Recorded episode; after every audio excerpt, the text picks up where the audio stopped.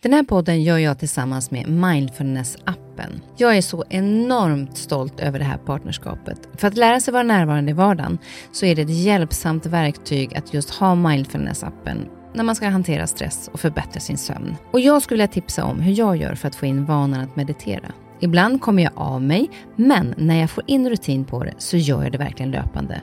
Och det jag gör då, det är att jag mediterar samma tid och på samma plats varje dag. Börja hellre med någon minut varje dag istället för en längre stund och kom in i rutinen och öka sen därefter längden på meditationen. Det har i alla fall funkat för mig. Så jag tycker verkligen att ni ska gå in och testa Mindfulness-appen för det finns så mycket att välja på där. Du lyssnar på en podd från Perfect Day. Välkommen till min podd Nyfiken på. Här får jag chansen att möta människor som jag är nyfiken på utifrån deras historia, kunskap eller erfarenheter. Människor som jag inspireras av och förhoppningsvis kan vi med det inspirera er. Och om ni gillar avsnittet får ni jättegärna dela det så fler får chansen att lyssna och det ger mig också möjligheten att få spridning på podden så att jag kan fortsätta länge att bjuda in människor till roliga och intressanta samtal. Glöm inte att du också kan gå in och prenumerera eller följa podden så missar du inte när avsnittet släpps. Veckans gäst är journalisten och succéförfattaren Pascal Engman. Han är den omtyckta journalisten som aldrig utbildade sig till journalist men ändå tog sig in på både nyhetsredaktion på TV för att kort därefter börja jobba som journalist på Expressen. Men efter några år tog han tag i drömmen om att bli författare.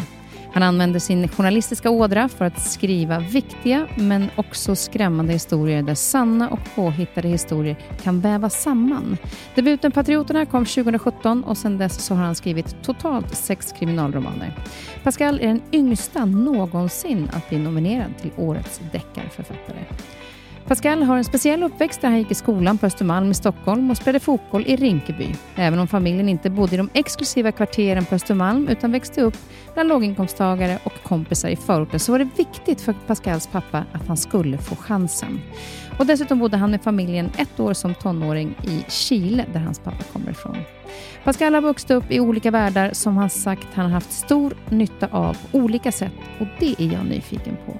Jag är också nyfiken på all den research han gör om de olika kriminella världarna, vilket är ett enormt arbete. Jag är nyfiken på hur han går tillväga när han skriver och hur han idag ser på sin familj och sina föräldrar nu när han själv har blivit pappa.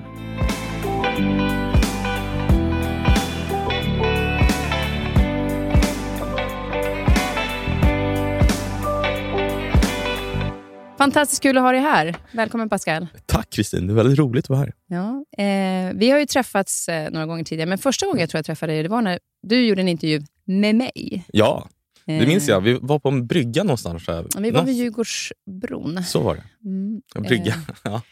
kom, kommer du ihåg rubriken? Nej. Nej, men du gör antagligen. Ja. Nej, jag gick faktiskt in och googlade den. Jag kollade upp den nu. Vad var den? Kristin vill träffa kärleken igen. Ja, Alltså vet du vad, det var så roligt när jag läste den. Det var fan en skam för mig att läsa. Det är sju år sedan, var 2015. ja. Det, du skulle kunna lägga ut samma artikel igen. Det har inte hänt någonting riktigt. Nej, det är bara ett annat... Jag ju inte vardagspuls längre i tv-programmet. Men, men alltså jag bara, vad fan är det som händer? Eh, men väldigt, väldigt roligt. Och eh, en av de journalister som jag upplevde verkligen lyssnar och respekterar. Tack Kristin. Eh. Vad otroligt glad jag blir att du säger det. För det är... Säger man någonting, för det ska man, sa ju mamma till mig, säg aldrig skriv inte det här, för då skriver de det. Ja. Men det gjorde, du respekterade det. Ja, men jag var väldigt tydlig med det, både gentemot liksom, de jag intervjuade och ja, men mig själv kanske framför allt. Att jag aldrig ville att någon skulle... Alltså, om det inte var kanske en politiker som hade betett sig illa eller någon i maktposition, äh, verklig maktposition som hade gjort något fel. För då tycker jag att det är en sak, för där har journalistiken en en roll att granska den personen. Men när jag intervjuade dig som hade ett tv-program och du valde att berätta om ditt liv, då vill jag dels alltid, jag försökte alltid ta fram det fina i människor. För jag tycker människor är jävligt fina. Mm. Det var en regel för mig, liksom, att jag, jag skulle alltid ta fram, även om det var människor jag kanske inte var så intresserad av eller tyckte så mycket, alltså så, här, så vill jag alltid ta fram det fina i dem, det intressanta i dem. För jag tycker att alla människor är intressanta på sitt sätt.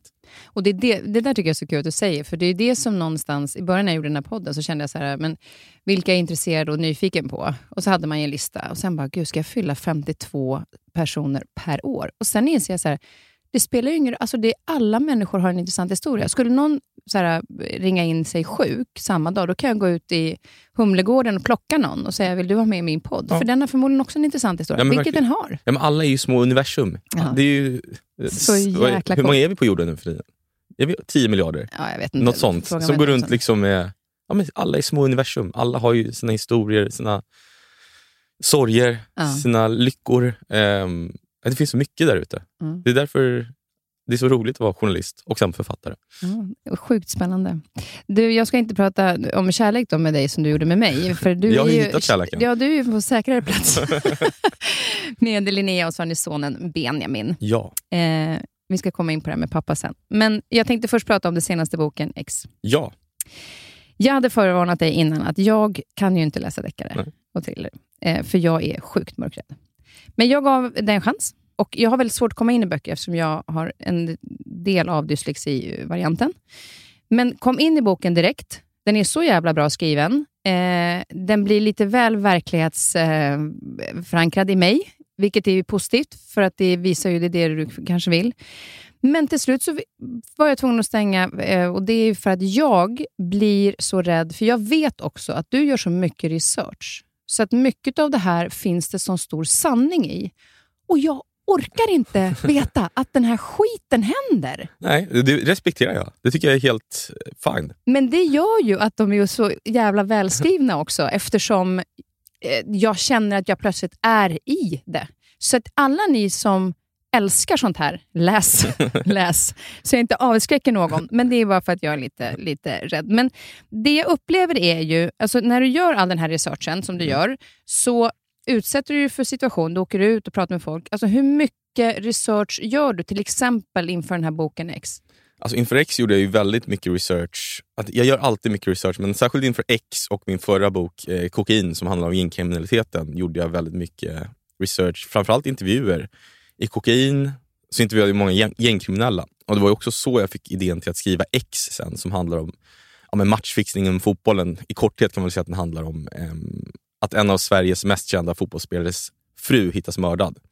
Och samtidigt pressas liksom en ung fotbollstalang ut av ett matchfixningssyndikat. Eh, och alltså, fotbollen är ju en värld som alltså, väldigt många betraktar utifrån. Jag också, jag älskar fotboll och kollar på fotboll. Men det pågår väldigt mycket bakom kulisserna i fotbollen som drar till sig väldigt många kriminella personer. Vi vet ju att väldigt många svenska fotbollsspelare har blivit överfallna i sina hem bara de senaste två åren av liksom folk som bryter sig in där. Eh, vi vet att en av planetens absolut största stjärnor, Paul Pogba, under några veckor i våras, eller under, förlåt, under några dagar i våras var kidnappad av en liga som pressade ut honom på 130 miljoner kronor. Och i den här liksom, ligan ingick även hans bror. Så fotbollen är ju en plats som drar till sig väldigt mycket kriminalitet också eftersom det finns så stora pengar. Vad är det? 14 000 miljarder kronor, eh, typ? Ja, alltså omsättningen på sportbetting Ja. globalt på ett år är 14 000, är 13 900 miljarder kronor, vilket är enormt, enormt mycket pengar. Och det, är- det är bara den vita och den grå marknaden. Den svarta uppskattas vara minst lika stor. Så det, jag tycker om att skildra verkligheten när jag skriver böcker. Jag tycker verkligheten är tillräckligt grym som den är, men också väldigt liksom, vacker. Det finns så väldigt många fina människor i den här världen också som kämpar emot eh, de här kriminella krafterna som finns på olika plan i, i samhället. Eh, Och du lyfter det också? Ja, jag tycker alltid om att lyfta liksom, ja, men den lilla människans kamp i de här liksom, stora härvorna, de här stora liksom, frågorna. Jag har skrivit om incels bland annat, ehm, involuntary celibates, alltså ehm, Ofrivillig celibat. Ja, det är liksom stora grupper män som möts online för att i stort sett hata kvinnor. Liksom. Och Vissa av de här blir väldigt våldsamma för de avhumaniserar kvinnor. Och till sist börjar de ge sig ut och liksom fysiskt ge sig på kvinnor. Eh, det har ju slutat med liksom, ja, massskjutningar i USA och sånt.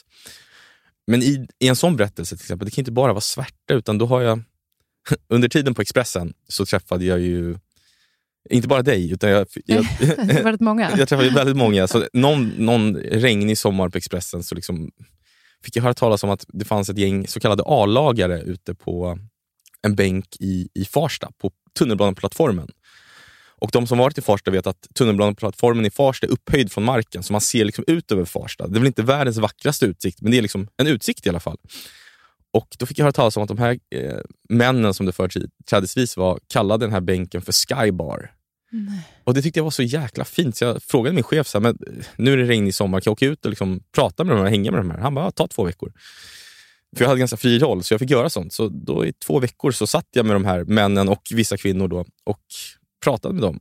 Och sådana där samtal liksom fastnar i en och det reportaget håller jag nog som det kanske det bästa jag har skrivit under min tid på Expressen. Men då minns jag framförallt att det var en man som, hade, som alltid satt och pratade om en kvinna som han var kär i, som han levde med. Eller det lät som att han levde med henne. Och sen någon dag frågade han honom, var är eh, Marianne? Kan vi säga att hon hette. Var är Marianne? Så han, nej men hon är död. Jag, men du, jag trodde hon levde, du pratade om henne så. Han bara, ja men det känns ju så fortfarande. Mm. Och så berättade han att ja, men, de hade liksom legat ute i de, han, han och Marianne var hemlösa och de hade liksom legat ute i minusgrader och sånt. Och, ja, han berättade om liksom alla de här svårigheterna. Han bara, men det är inte det du ska ta med dig. Det du ska ta med dig är att vi skrattade så jävla mycket. Vi skrattade hela tiden för att det var liksom vi hade sån kemi så vi kunde inte kolla på varandra utan att skratta, även om vi liksom låg fastfrusna i marken någonstans. Och så tyckte, Jag tyckte det var så otroligt fint. och Så frågade han jag bara, men var, var ligger hon begravd. Så berättade han ja, men platsen. Så jag, men brukar du vara där ibland och, och kolla på hennes gravsten? Nej, men jag brukar kolla vädret där hon ligger för att se att det inte regnar på henne. Nej men alltså, jag orkar inte. Nej, men, och en sån historia, det är, liksom, ja, men det är kanske en berättelse som inte hör hemma i en bok om incels. Mm. Men då tänkte jag så här, men, ja, då gör jag de här två, deras kärlek gör jag till en storyline i den här berättelsen så att den får liksom leva igen så att säga. Mm. Och då är han liksom en del av kampen mot incels, blir han ju, eh, den här mannen som jag då ja, men bygger liksom 150 sidor av i en roman. Jag vet inte hur jag kom in på det, men jag men just det här att parallella, att lyfta det fina mot det, det svarta som finns ja, runt omkring oss. Ja, exakt. Eh, att hitta den balansen. För det är ju någonting som jag tänkte på nu när jag läste det jag har läst av då X. Att ibland kan jag också när jag går på stan, framförallt de här senaste dagarna, så du läst mycket om dina böcker, så kan jag bli så här, titta mig omkring och tänka så här, vad är det jag inte ser? Alltså, ja. Möter jag en eh, kriminell nu? Är det där en eh, person som kanske är en incelgrupp? Alltså, mm. hur mycket mycket... För det se, det, ytan syns ju inte. Här i stan, runt Stureplan och runt omkring, så ser man ju ingenting. Nej. Hur mycket är, alltså, är det väldigt mycket runt omkring oss som vi inte förstår? Ja, det tror jag. Alltså, sen ska vi inte, alltså, Sverige är ett av världens tryggaste länder. Alltså, det är inget att prata om. Vi har det extremt bra här. Men det är klart det pågår saker hela tiden. Det finns liksom enormt mörker även i, i vårt land. Och Sverige är ju, om vi tar X till exempel, Sverige är det tredje mest utsatta landet i Europa för matchfixning. Det sjätte mest utsatta landet i världen för matchfixning. Så att det är klart vi har stora problem i Sverige med vissa saker. Vi har liksom i, i, kriminella nätverk nu som börjar infiltrera olika institutioner i samhället, kommuner och ja, i viss mån polisen. Vi har liksom, numera har vi vissa advokater som samarbetar med, med gängkriminella. Så visst, det Sveriges, liksom, vi står inför en brottslighet som vi kanske tidigare inte har upplevt eh, på väldigt många plan. Men man ska inte glömma också att vi, liksom, vi är ett av världens absolut säkraste och rikaste länder. Eh, så man ska inte måla fan på väggen heller över hur illa det är här. Alltså det räcker att eh, resa några hundra mil bort, vilket ja, söder öster ut, mm. så ser världen ganska annorlunda ut.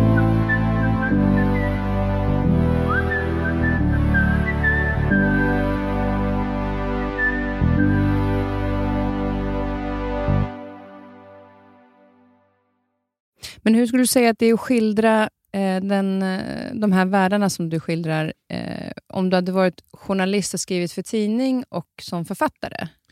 Men det som, den frågan får jag ofta. Det som framförallt skiljer sig är att som författare får jag ljuga. Det får jag inte göra som journalist. Jag behöver inte sitta och vänta på det perfekta citatet som författare. Utan jag kan hitta på det perfekta citatet själv. Men sen, framförallt är det väl friheten. Jag, sen jag var liten har jag alltid, alltid, alltid... Det enda genomgående i mitt liv är att jag alltid har drömt om frihet. Och som författare har du en enorm frihet, både i vad du skriver men också i alltså om du säljer ett visst antal böcker, i hur du lever. Jag har ingen chef. Jag kommer aldrig fungera på ett kontor igen med någon som säger åt mig vad jag ska göra. Och det är väl det som är stor skillnad mellan att vara författare och journalist. Att författ eller, journalistiken är ett lagarbete på så många plan. Mm. På både gott och ont. För allt måste vara rätt. Det är ett, liksom, du har ett team runt dig som granskar varenda ord du skriver. Även om folk inte tror det om liksom Expressen och Aftonbladet så skulle du liksom bli påkommen med att ha fel upprepade gånger eller ljuga eh, medvetet i en artikel, då skulle du få sparken. Alltså Det är inget att snacka om. Men jag kan uppleva också att som läsare, Mm. att, att eh, det sättet du skildrar problematiken i böckerna, Mm. tar jag, ju, jag tar till mig det på ett helt annat sätt. Ja, men det är ju för att du kan fördjupa det. Mer. Exakt. Ja. Och det tycker jag, där gör du ju skillnad Ja, vad fint. Tack. tack. på ett annat sätt än vad som författare eller som journalist. För att då blir det liksom, lite grann tycker jag, så återigen en sån här artikel, jag orkar Mm. inte ens klicka på länkarna längre. Mm. Eh, Medan i en bok så kan du ju verkligen beskriva på ett annat sätt. Ja. Vilket där kan man kanske göra ännu större skillnad för att vi ska förstå hur verkligheten ser ut. Ja, men verkligen. Jag tror man kan gå in djupare och man kan också skildra varför till exempel människor hamnar i kriminalitet på ett enklare och mer lättbegripligt sätt Mm. för läsaren och på ett djupare sätt. Du kan liksom få sympati även för liksom en incel, vilket jag tror att du har svårt att få att göra. Eller du kan kanske inte få sympati, men du förstår i alla fall varför personen har blivit incel eh, på ett annat sätt än om du läser liksom 2500 tecken i en kvällstidning om, om hur hemska incels är. Mm. Eh, där tror jag att romanen är väldigt, väldigt viktig och har ett... Eh, alltså man vet ju också att eh, människor som läser romaner blir mer empatiska. Och Det är ju för att man sätter sig in i andra människors huvuden och försöker förstå andra människor på ett eh, sätt som du inte gör, kan göra till exempel när du ser en film. Nej. Och Det där gjorde du också när, eh, med boken Kokain. Om man nu tittar till exempel på kriminaliteten kring det här med skjutningar till exempel i Sverige. Jag såg eh, igår på Instagram att de skulle prata om det på Nyhetsmorgon idag. Eh, nu sänds ju det här avsnittet senare, men då var det 56 ihjälskjutna i Sverige och då jämfört med tre i Danmark. Mm. Att det som har, och när jag lyssnade på en intervju med dig med Malou, eh, Mm. som du gjorde för ett tag sedan, då pratade ni just om det här. Och eh, Det är som att du kanske inte är så förvånad att du ser att det här ökar. Nej, alltså, Med tanke på den research du har gjort? Nej, alltså jag började göra researchen inför de här, ja, men, min bok Kokain. Då. När gjorde jag den? då? Jag gjorde väl den för två år sedan. Är det väl nu. Och det både de kriminella jag pratade med och poliserna som jag pratade med sa det att det här kommer bara bli värre.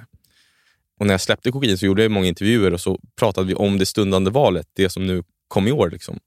Och då, det var ingen högodds- högoddsare då kanske, men då har jag för mig att jag redan sa så här, valet kommer bara handla om kriminaliteten och liksom, men om, om gängskjutningar och kriminaliteten. Och förutom elpriserna då och kriget i Ukraina som väl också blev delar i valet, liksom, så var det det det handlade om för att det påverkar oss på ett sätt som jag, jag tycker det är bra att det fortfarande påverkar oss. Mm. För att vi kan aldrig normalisera att liksom, vi har 56 skjutna människor i Sverige och det är bara vad är det, november nu Mm.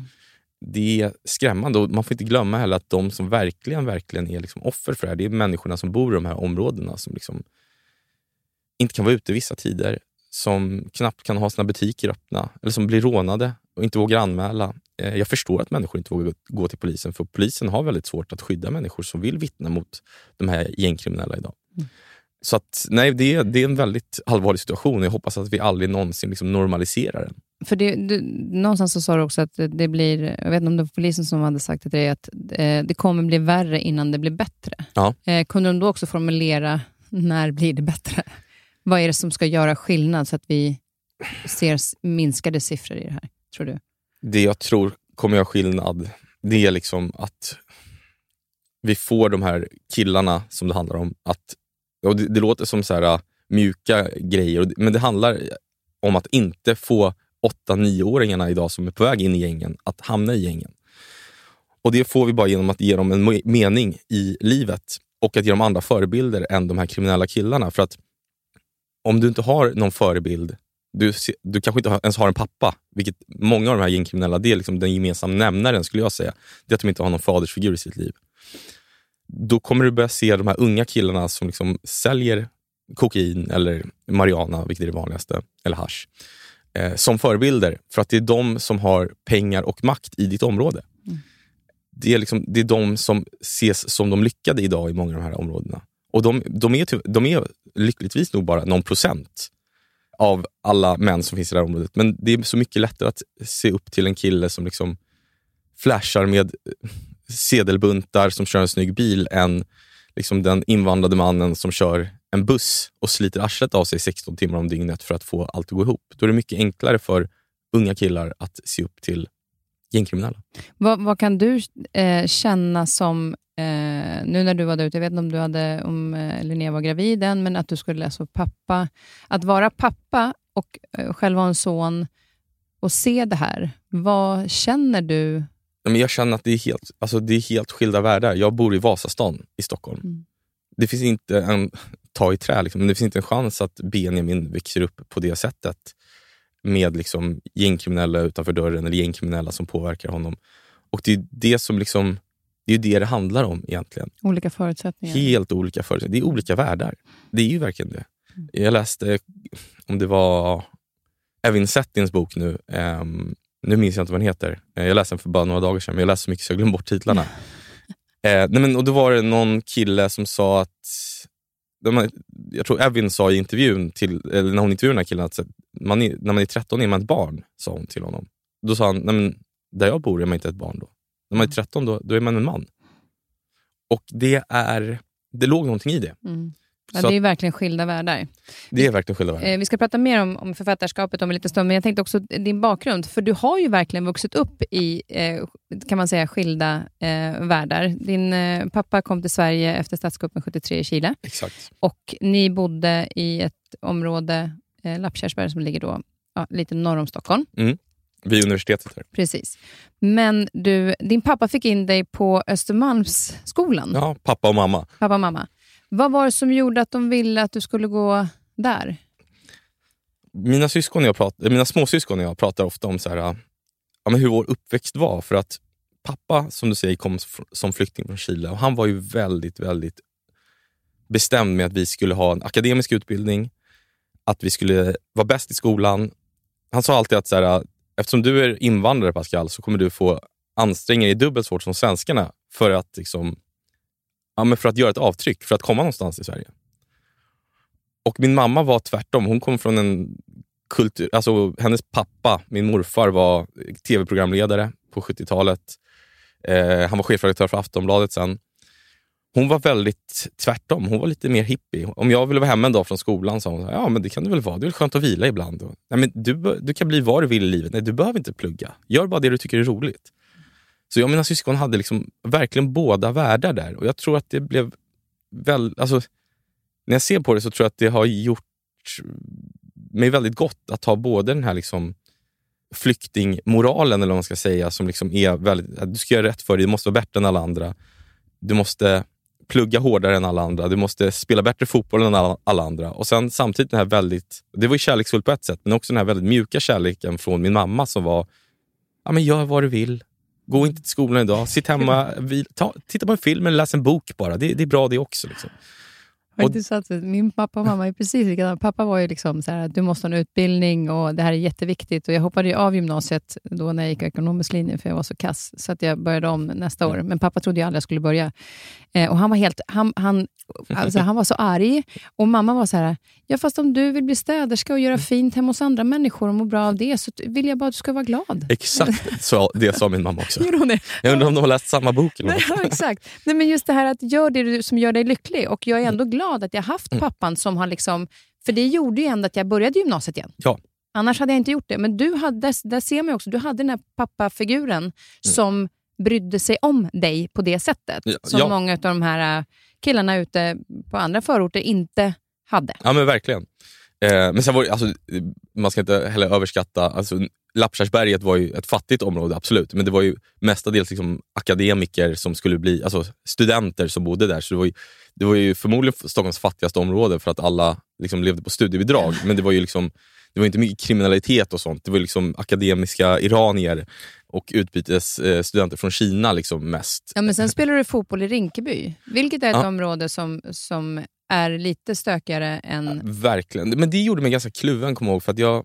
Hur hamnade du där förresten? För jag eh, hitta hur, jag, hur, du började spela där. När jag slutade i Djurgården eh, när jag var 13 så ringde två klubbar till mig. Då var det Brommapojkarna och eh, Inter Orhoi som de hette, som var ett Rinkeby-Tensta-lag som var liksom bäst i Sverige. De hade ju vunnit Gothia och sånt.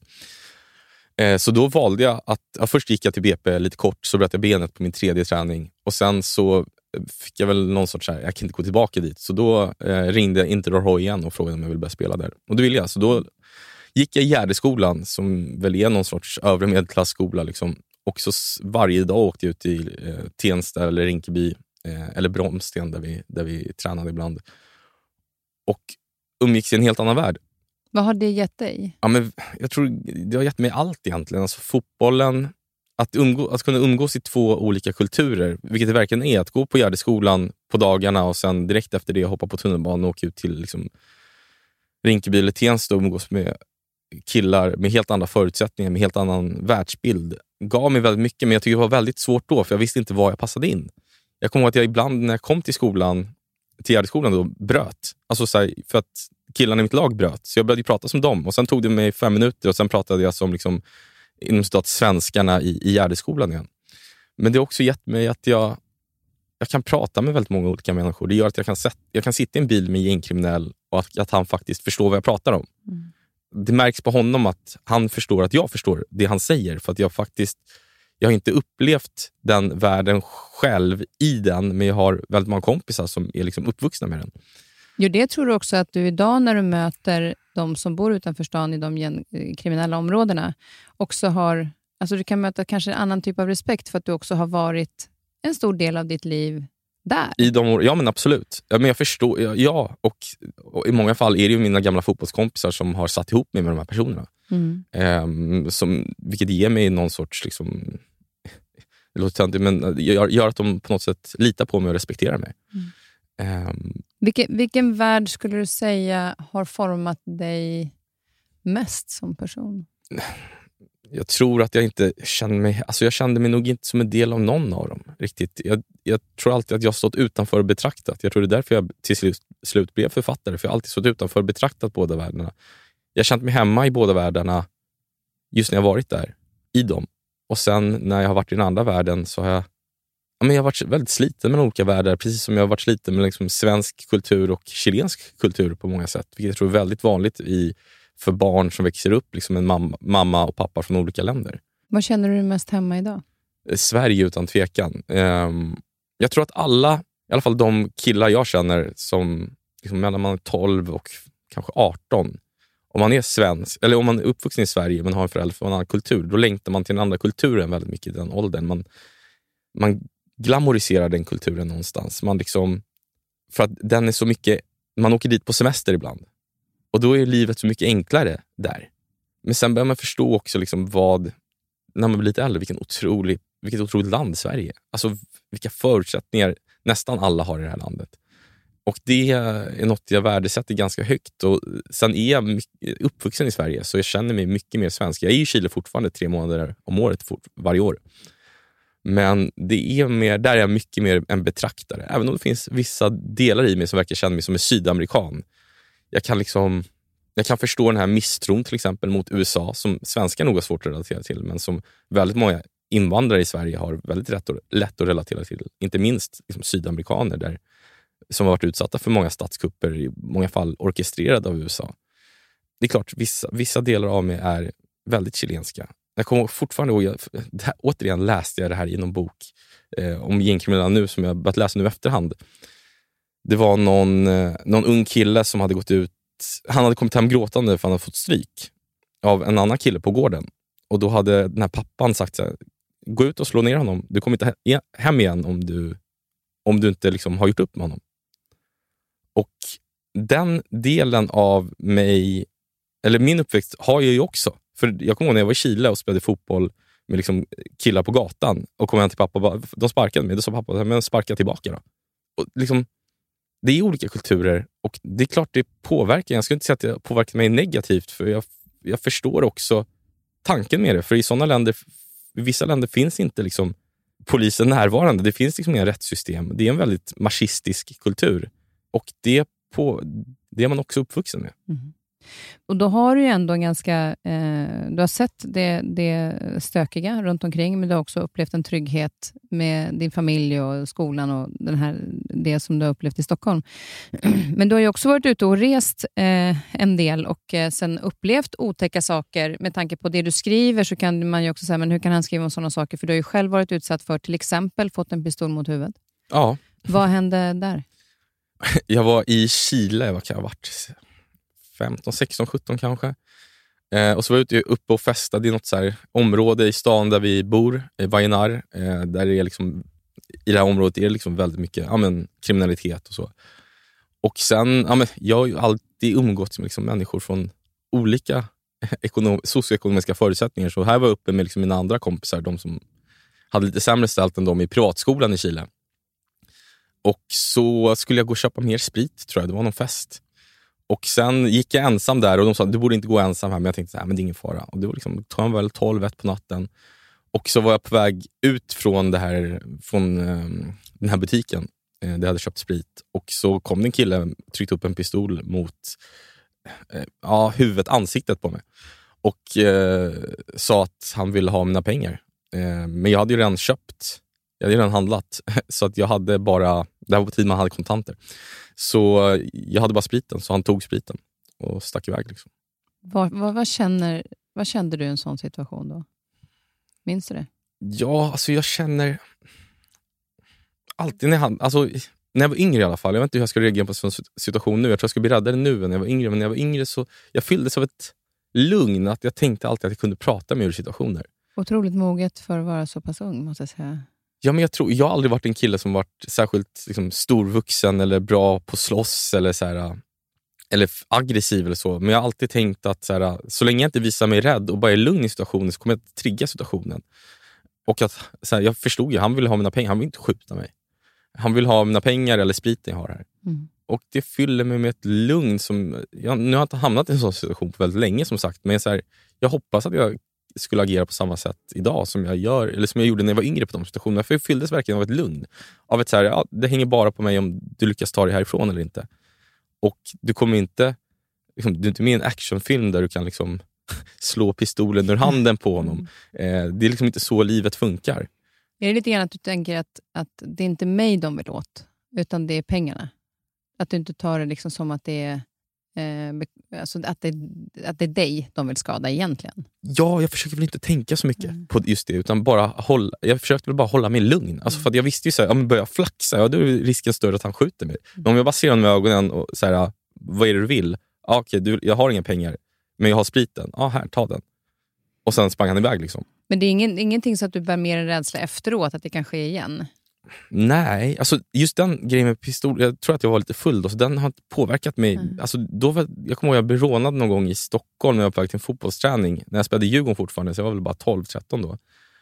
Eh, och Då var det två killar, de var inte alls hotfulla på det sättet, alltså aggressiva, utan de var väldigt liksom, Jag satt på tunnelbanan och var helt ensam i vagnen, i stort sett.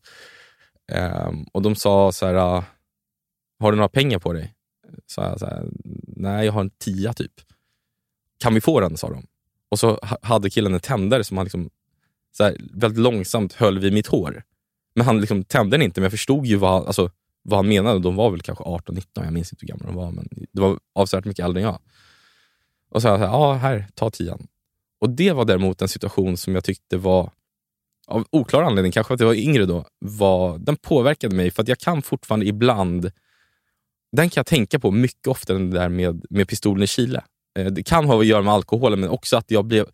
Då var jag så jävla liten och maktlös. Men kan det ha att göra med miljön också? Att du, här är någonting som är Absolut. inom ditt område där du bor. Mm. Där är en miljö som du egentligen inte känner dig hemma i, men det sker där borta. Det har jag inte ens tänkt på, men så är det förmodligen. Det, är liksom, det här var min vardag på ett helt annat sätt än, än den där händelsen i Chile var. Du har ju en förmåga att bli rånad. Du, du blev ju det i Rumänien också. Ja, på ett sätt. ja då blev vi bortförd i en bil också. Det var ju lite mm. läskigt. Eh, Men vad, hur går tankarna när man blir bortförd i en bil? För det var tåget som stannade. Och så... Alltså jag var ute och tågluffade ensam. Ja, bara, jag, bara den grejen? Ja, det var ju sånt som inte ungdomar gör idag. Då var jag jag var 16 eller 17 då också. Aldrig släppa iväg. Nej, jag skulle inte släppa iväg benmin heller då. Men det var ju min... Men, men så gjorde vi ju när vi var yngre. Ja, nej, men exakt. Så året innan jag tågluffade med min kompis Viktor då, så åkte vi runt och hade skittrevligt. Så tänkte jag, ja, men nu gör jag det i år också. Men ingen ville tågluffa med mig då. Och sen ville jag också hitta mig själv på något så här, eh, tonårssätt. Så jag bara, men jag åker ensam. För då, jag var van vid att resa ensam också. Man pratar ju mycket med människor då. Eh, när man är ute och reser ensam, man tving, tvingas ju söka upp folk. Liksom. Eh, men det tog bara två, tre dagar innan jag var i Rumänien. då. Och så var det någon stor strejk på den här tågstationen. Så alla var tvungna att kliva av tåget. Jag fattade aldrig riktigt varför. Så jag klev av där med min backpack-ryggsäck. Och så kom det fram en kille och sa, men det finns en annan tågstation eh, några minuter bort här. Åk med mig. Och så gick vi till hans bil. Han satte sig bakom ratten och sen kör vi fem meter. Då hoppar in en till kille i bilen, i framsätet. En ganska stor, kraftig jävel. Och tänkte så här, men här, man, jag har alltid varit lite naiv också i sådana där situationer. Jag fattade ju att så här, det är lite märkligt, men så tänkte jag, i Chile samåker man ofta. Tänkte jag, det kanske man gör i Rumänien också. Så vi åkte. Efter 20 minuter så... Och de var skittrevliga, satt och småpratade med mig hela tiden. Efter 20 minuter, en halvtimme kanske, så körde vi liksom ut ur Bukarest. Jag minns att trafiken, bilarna ersattes liksom av häst och vagn. Och så frågade jag, men var ligger den här tågstationen? Nej, men det är bara 10 minuter bort. Och sen hade vi åkt i 40 minuter. Då vände sig killen mot mig och sa, ja men du måste betala för den här resan. Ja, men var är tågstationen? Ja, men den är lite längre fram, men här finns en bankomat där du kan stanna och ta ut pengar. Och då... Började ana då, oro då, då, eller? ja, då anade jag fan oroad. Ehm, då sa jag så här, ja, men jag, jag går och tar ut pengarna, men som tur var följde ingen... och Nej, och så sa de att priset för den här taxiresan var liksom x antal rumänska eh, kronor. Och jag hade ingen aning om vad saker kostade i Rumänien eller vad deras valuta var, för jag var ju bara på väg igenom. Liksom. Jag hade inte trott att jag skulle stanna där. Så, men då passerade jag en liten kiosk och kollade vad en cola kostade. Och så tänkte jag, fan, det här är alldeles för mycket. Liksom. Jag- Liksom jag, jag antog att det var runt 4-5 tusen kronor de ville ha för den här så kallade taxifärden. Eh, men så tog jag ut pengar på den här lilla bankomaten. Jag tog ut, säg att jag tog ut 4 000 kron, svenska kronor, men jag la liksom 2 000 jävligt snabbt i strumpan och sen tog ut 2 000 svenska till. Eller vad det nu jävla motsvarande rumänska var. Ja, men för jag tänkte jag bara, de kommer ju dumpa mig någonstans här ute. Var du Eh, rädd här? inte, nej, fan, då var, blev jag bara förbannad för jag kände mig också så jävla blåst liksom, någonstans. Men så gick jag tillbaka till bilen, de körde ut mig till liksom ett, här, ett romskt område. Det var liksom en kåkstad mitt ute i ingenstans. och då sa han, eh, nu ska du ut, ge mig pengarna sen ska du ut ur bilen. Så jag, men, jag bara, men så här, nej, jag kommer inte gå ur bilen. Jag bara, ni kan ta pengarna, men ni får fan köra mig till en tågstation i så fall. Jag bara, han bara, nej men vi kommer dumpa dig om du inte ger oss pengarna. Han bara, här kommer du du bli dödad förmodligen. För att, så, här, ja. så det slutade med att jag sa, så här, jag ger er pengarna men ni ska fan köra mig till en tågstation. Då körde de mig tio minuter bort till liksom en övergiven boskapsvagn minns jag, som stod på ett tågspår som var liksom 100 meter långt. Men tågspåret ledde ingenstans. Det stod bara en gammal övergiven boskapsvagn. Eh, då klev jag ur bilen och så sa, tänkte jag fan jag har mitt pass i min ryggsäck som ligger i bagageluckan. Och då, men då sa jag faktiskt till, till dem, jag bara okej nu har ni fått pengarna. Jag bara, jag har mitt pass i bakluckan. Det kommer ni aldrig kunna använda. Så här, jag bara, så om ni kör iväg nu, jag bara, det finns pass och lite kläder i den här eh, ryggsäcken. Jag bara, om ni kör iväg nu med sakerna, jag bara, då kommer jag hitta er en dag och så kommer jag döda er båda två. Och så garvade de. Och de bara, det är lugnt, vi kommer inte, vi kommer inte köra iväg. Så fick jag gå runt och ta, hämta ut den här grejen och sen stod, körde de, brände de iväg. Och sen stod jag där med den här boskapsvagnen och så började det gå. Och sen kom jag till en liten, ett litet hus eh, där en man faktiskt låg och meckade med en jävla gammal rostig lada, eller vad det var. Alltså bil, bi, bilen lada. Och så frågade jag hur mycket han skulle ha för att köra mig till Bukarest och det var ungefär så mycket pengar som jag hade kvar. Så då åkte vi tillsammans i den här bilen till flygplatsen och sen fick jag ringa mina föräldrar eh, och be om, för då hade jag slut på pengar för de hade ju tagit alla mina pengar med snubbarna. Och eh, be dem eh, hjälpa mig med en flygbiljett hem. Och sen flög jag hem till Sverige. Alltså, den storyn, jag har ju varit i Rumänien på, ute på de här eh, med romska med spårlöst. Ja. Eh, och Ja. Vet man hur det ser ut så tänker man här kommer jag aldrig ifrån. Nej, Hur ska, här finns det ju inte en bil, det var ju häst och vagn där. Ja, ja men exakt. Eh, men jag tänkte, jag tänkte samtidigt, så här, vad fan, det har också alltid haft med mig, så här, de flesta människor på jorden är goda. Mm. Och det, det ska man, all, man får aldrig glömma det. Att de flesta människor på jorden är goda och vill göra gott och hjälpa andra människor. hur fattiga de än är, hur jävligt deras liv än är, så är de flesta människor goda. Och det försöker jag alltid ta med mig. Eh, och det har jag alltid med mig. Och då, då, var jag väl lite, då spelade jag fortfarande fotboll i de här områdena. Jag visste att jag, jag kunde inte bryta ihop här och bli rädd, för då kommer, det, då kommer de bli så här, ah, då kommer de bli ännu sturskare mot mig. Även om jag inte har något att sätta emot får jag bara visa att här, jag är inte särskilt rädd. Jag vet att ni kan döda mig, men jag är inte rädd för det i alla fall. Och det hjälpte mig någonstans. Eh, att de inte körde iväg med mitt pass också bara för att jävlas med mig. Liksom.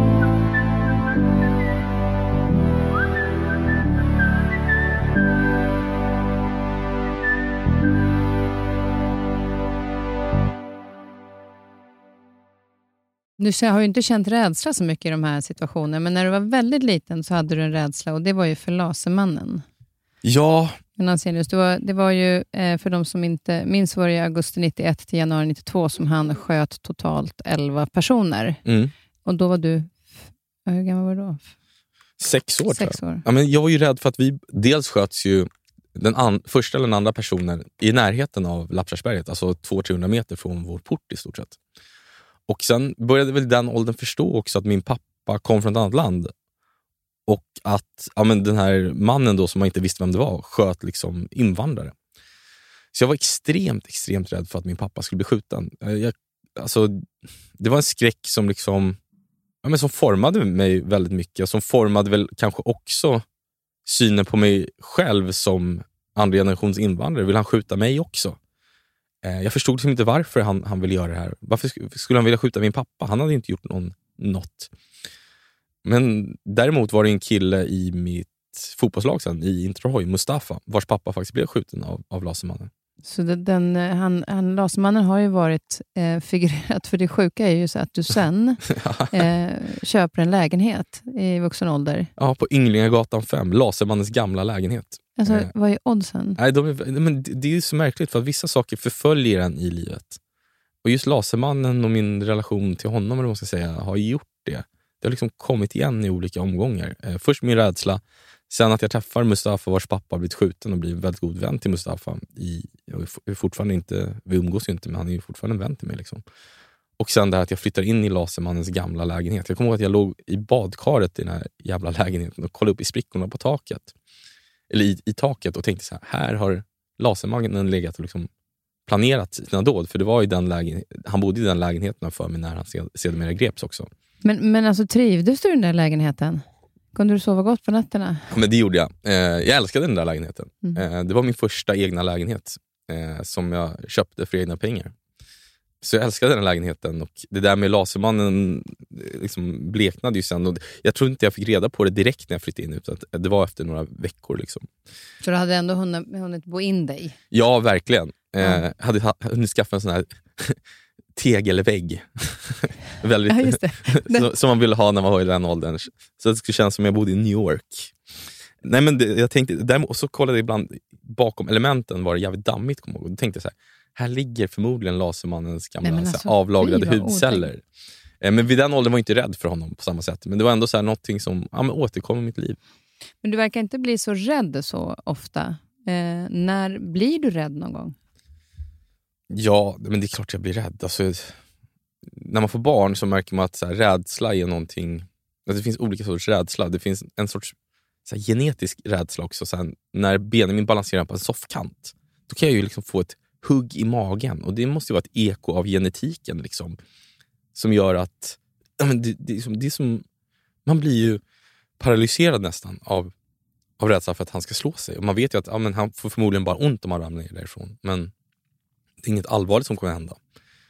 Ja, men så, jag, kan bli, jag blir mer rädd liksom när Linnea, min, min sambo, om hon ska gå hem ensam någon kväll liksom från något ställe. Då kan jag tycka den situationen är läskigare än om jag själv skulle göra det såklart. Men mm. man blir ju rädd för det man, inte, det man inte kan kontrollera. Och vissa saker kan man inte kontrollera i livet. Det är därför som när du själv blir utsatt i situationer så känner du att du kan kontrollera det bättre än annars. Alltså när man får pistol, en pistol mot huvudet. Ja, men här, exakt. Här känner jag att jag kan ändå kontrollera den här situationen. Och jag, jag kan påverka den. Men jag förstår, dina barn är 18 och 25, eller? Ja. Jag förstår inte hur du kan ha barn i den åldern och liksom leva med dig själv. För jag tänker bara så här, att Benjamin någon dag ska gå till skolan ensam och jag är inte där och ser om han blir påkörd av en bil. Mm. Alltså den, den rädslan och den, det illamåendet nästan jag känner inför det, det är, jag förstår inte hur man kan lära sig leva med det. Sen förstår jag att man måste lära sig leva med det. Men den oron, jag beundrar alla människor som var liksom barn i tonåren och som inte blir helt galna i skallen. Nej, men man blir galen i skallen. Eller i hjärtat framför allt. Eh, och Det är någonting som man, man lär sig att leva med. Men, och jag tänkte precis samma sak när jag vet när eh, min äldsta då var två. Och då, jag tror att han hade bränt sig, någonting var det som hade hänt. Och jag var liksom den här oron som kände. Och då, för ett kunde jag börja förstå min mamma. Mm. Nu fattar jag hennes oro för mig, ja. som jag annars var såhär, men lugn mamma. Det är liksom... Men då klickade det. Ja. Jag bara, men vad fasken är det här? Och ska jag, har jag utsatt mig för det här nu? Att leva med det här resten av livet?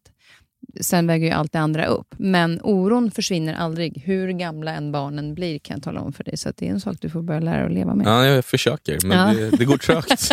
det går trögt. Jag vill att han ska vara, gå i förskola resten av livet, att jag kommer hämta honom. ja, exakt. Det var den pappan som kommer och hämtar honom när 15. De, han bara, fan pappa, jag vill gå hem själv. Du, journalistiken. Mm. Jag tycker det är så coolt att du eh, klev in och blev en otroligt uppskattad journalist utan utbildning. Ja, det var ju lite av en slump faktiskt. Ja, du skickade ju runt eh, en krönika till massa tidningar och hamnade sen på Trelleborgs Trelleborg. Ja, precis. Och där, inte bara så journalist, du blev också redaktör ganska snabbt. Ja, kulturredaktör var jag en sommar. Ska ja, men jag kan tycka att det som är fascinerande, för själv så har jag ju, liksom, eh, när jag började göra intervjuer inom TV så hade jag inte pluggat journalistik och då var jag så här, men du är ingen riktig journalist, fick jag höra. Mm. Och sen när jag gick Poppius, Mm. Eh, då, eh, journalistskola, då fick jag höra sen att ja, men du har inte gått den riktiga journalistlinjen. Och det är oftast av liksom, de inom branschen. Mm. Men vad hade du för taktik som blev så respekterad så snabbt? Ja, alltså jag tror att när jag slog igenom, om man nu kan säga så, 2010, 2011 kom jag till Expressen. 2010 kom jag till Trelleborgs Allehanda, sen jobbade jag ett år på Nytt 24. Men det här året på Nytt 24 var väldigt formande för mig. för att det var lite som ZTV skulle jag säga på 90-talet. Där började jag. Ja, du ser. Mm. det var väldigt många unga människor utan journalistisk utbildning på Ny 24 som fick leka att göra kvällstidning. Och vi tog liksom upp kampen mot de riktiga kvällstidningarna, alltså Aftonbladet och Expressen och slog dem i vissa av våra liksom bevakningsområden. Men det som, det som jag insåg i efterhand insett var att vi fick en total frihet, en frihet som kanske var lite för stor. För Nyhet 24 blev ganska stort. Men vi hade liksom inga publicistiska regler i stort sett. Vi hade, vi hade regler, men här, det finns vissa publiceringar jag ser tillbaka till som jag aldrig skulle göra eller som ingen seriös tidning skulle släppa igenom. Vi liksom gjorde katastrofala publicistiska bedömningar ibland. Saker som jag tycker var rent ut sagt värdelösa. Men det lärde en också att vi hade en regel. Att varje morgon skulle man komma in, varje reporter skulle komma in med tre idéer varje morgon på någonting den personen vill göra. Och Det födde en sorts kreativitet som, som faktiskt sen blev liksom avgörande för många av de här människorna. skulle jag säga. Liksom, en jobbar idag på Spotify, en annan på Netflix. Eh, Elin, eh, Head of Drama tror jag på FLX. Johanna Nordström, eh, jättekänd komiker och, och, och poddare. Alltså det är bara några som jag bara tänker på under liksom åren 2011 till 2013 sen, så värvade tidningarna nästan uteslutande från Nyhet 24 för att man visste att vi kunde internet på ett sätt som de äldre journalisterna inte kunde. Och Vi hade också en hunger. Alltså alla där ville bli journalister så mycket så att man hade gått till Nyhet 24 och jobbat för liksom, vad hade man? 15 000 kronor på faktura i månaden i vissa fall. Alla hade ett driv och liksom en kvalitetsstämpel nästan när man kom från Nyhet 24. Att man man visste vad unga mediekonsumenter ville ha. Så att åren på 24, eller året på Ny 24, månaderna, det var åtta månader tror jag jobbade där, formade mig väldigt mycket och gjorde väl att, ja, men, jag kommer inte ihåg om jag var den första eller den andra som blev värvad till en kvällstidning, men att Thomas Mattsson, Expressens dåvarande chefredaktör, hörde av sig och ville ha mig liksom till, till Expressen. Sen när jag kom till Expressen minns jag att jag jag kunde ju väldigt mycket mindre än alla andra journalister, så jag satt varje morgon innan jag jobbade på ett fik som heter Mauros espressobar i Vasastan och liksom närstuderade hur artiklar skrevs i kvällstidningarna, i morgontidningarna, hur de bästa skribenterna skrev. Och där satt jag två timmar varje morgon innan jag gick själv till, gick till jobbet som journalist för att liksom läsa in den här journalistexamen jag aldrig hade. Men Vad var det för någonting som du menar att du inte hade som de riktiga utbildade journalisterna hade? Ja, men vad som är en bra nyhet. Varför har just det här blivit en nyhet? Varför drar de på just det här i rubriken? Varför är Kristin Kaspersens kärleksliv, om vi tar, nu tar det exempel, det mest starka i det här. Och hur får jag henne att säga det i en intervju sen också? Allt sånt där eh, var jag ju tvungen att lära mig på riktigt liksom, när jag kom till Expressen. För då sitter liksom, du har en miljonpublik då. Du kan inte hålla på och lalla runt som jag kunde göra på Ny24. Så att det var väl det och sen att jag, jag har alltid haft lätt att prata med människor. Jag har alltid tyckt det är väldigt roligt att prata med människor och då tror jag att man som intervjuare, jag hade ju hand om den här lördags eller söndagsintervjun på Expressen, som den yngsta liksom någonsin som fick ha det kontinuerligt efter, ja, vad kan det ha varit, ett år på Expressen. Vilket säkert liksom störde ganska många internt på tidningen, men som man ganska lätt kunde motivera med att jag hade flest löpsedlar på tidningen också under de här åren. Och det, det gjorde att jag blev respekterad. Och Men sen- du, du verkar inte heller haft något problem med att göra underhållning men samtidigt skriva liksom seriösa artiklar som de folk pratar om. Eller Ja. Mm. om, om det är politiker eller vad det nu än är. Alltså, du, gjorde liksom, du var ju på Let's Dance och, Ja. och intervjuade där. Ja, Let's Dance-reporter var jag också. Exakt, Ja. exakt. Ja, men jag tyckte all, allt sånt där, jag tyckte det var svårt med så här, sena kvällssändningar när jag skulle leverera en text på en halvtimme, vilket man ofta gör. Liksom, när det är till exempel Let's Dance. Då, har man ju press, då hade man pressläggning liksom, en timme efter att programmet var slut. Och Då var jag tvungen att göra alla intervjuer, skriva ihop liksom, fyra, fem artiklar till ett uppslag i tidningen. Jag hatade att skriva under press, det var det värsta jag visste. Men, ja, men jag, jag kunde balansera det, för jag hade en helt fri roll. Och Det var väl också för att jag alltid hade med mig mina egna idéer till tidningen. Så att det, liksom, ibland kunde jag ha en idé på att jag ska intervjua en kändis och ibland kunde det vara att jag skulle åka ut och sätta mig på en bänk med ett gäng A-lagare liksom, och lyssna på dem. Och Det var väl nog min styrka, ska jag säga, anledningen till att jag fick en fri roll. Det var att jag, all, jag, liksom, jag väntade väldigt sällan på att en redaktör eller en chef skulle säga till mig så här, kan du skriva det här? Utan jag kom in på morgonen med mina tre idéer, precis som på Nytt 24 och sa så här, det här är mina tre idéer den här morgonen. Kan jag få göra någon av dem? Och till sist fick jag göra det varje dag. Mm så fort jag hade en egen idé. Och de sen, det lärde man sig också, att så här, det som funkade på Nytt 24 funkade inte riktigt på Expressen. Så då fick man tweaka lite det och förstå, det här är en nyhet på Expressen. Och då lärde man sig det också genom att läsa tidningen. Liksom. Men det känns också som att du, du förstod någonstans värdet också av att eh, många kan tycka att underhållningsämnen, det, man ser lite lätt på det. Mm. Eh, Det är inte lika fint. Men du, det känns som att du har förstått värdet av det, för vi behöver det också för att ta in det andra som är tyngre. Ja, men verkligen. Alltså, jag, jag kommer ihåg att jag, jag fick... Alltså, dels är det viktigt för tidningen att det finns nöjesnyheter också. För att det är liksom nöjesjournalistiken någonstans som betalar för att vi kan ha en korrespondent i Afghanistan också. Eh, det ska man inte glömma. Men sen tyckte jag också, jag, jag tycker om att prata med människor och människor i nöjesindustrin, om vi tar den, är ju väldigt skickliga på att prata. Liksom. De har ju väldigt intressanta berättelser om livet, om hur liksom, en filminspelning går till, om hur det är att vara offentlig. Alltså allt sånt där som jag tycker att det är också fascinerande. Det är kanske inte lika liksom, centralt och allmängiltigt som att höra om två kvinnliga fattigpensionärer som har jobbat hela sina liv och nu får panta tomburkar för att kunna köpa mat. Men det är också berättelser. Och Jag tycker om berättelser, vad de än handlar om, så länge de är liksom intressanta. Eh, Så att jag gjorde aldrig någon skillnad på liksom nöjesjournalistiken, den mer seriösa nyhetsjournalistiken jag ibland ägnade mig åt. Utan jag tyckte allt, allt var historier, som jag, tillräckligt bra historier för att hamna i en av Sveriges största tidningar. Eh, Det var liksom det kriterier jag hade.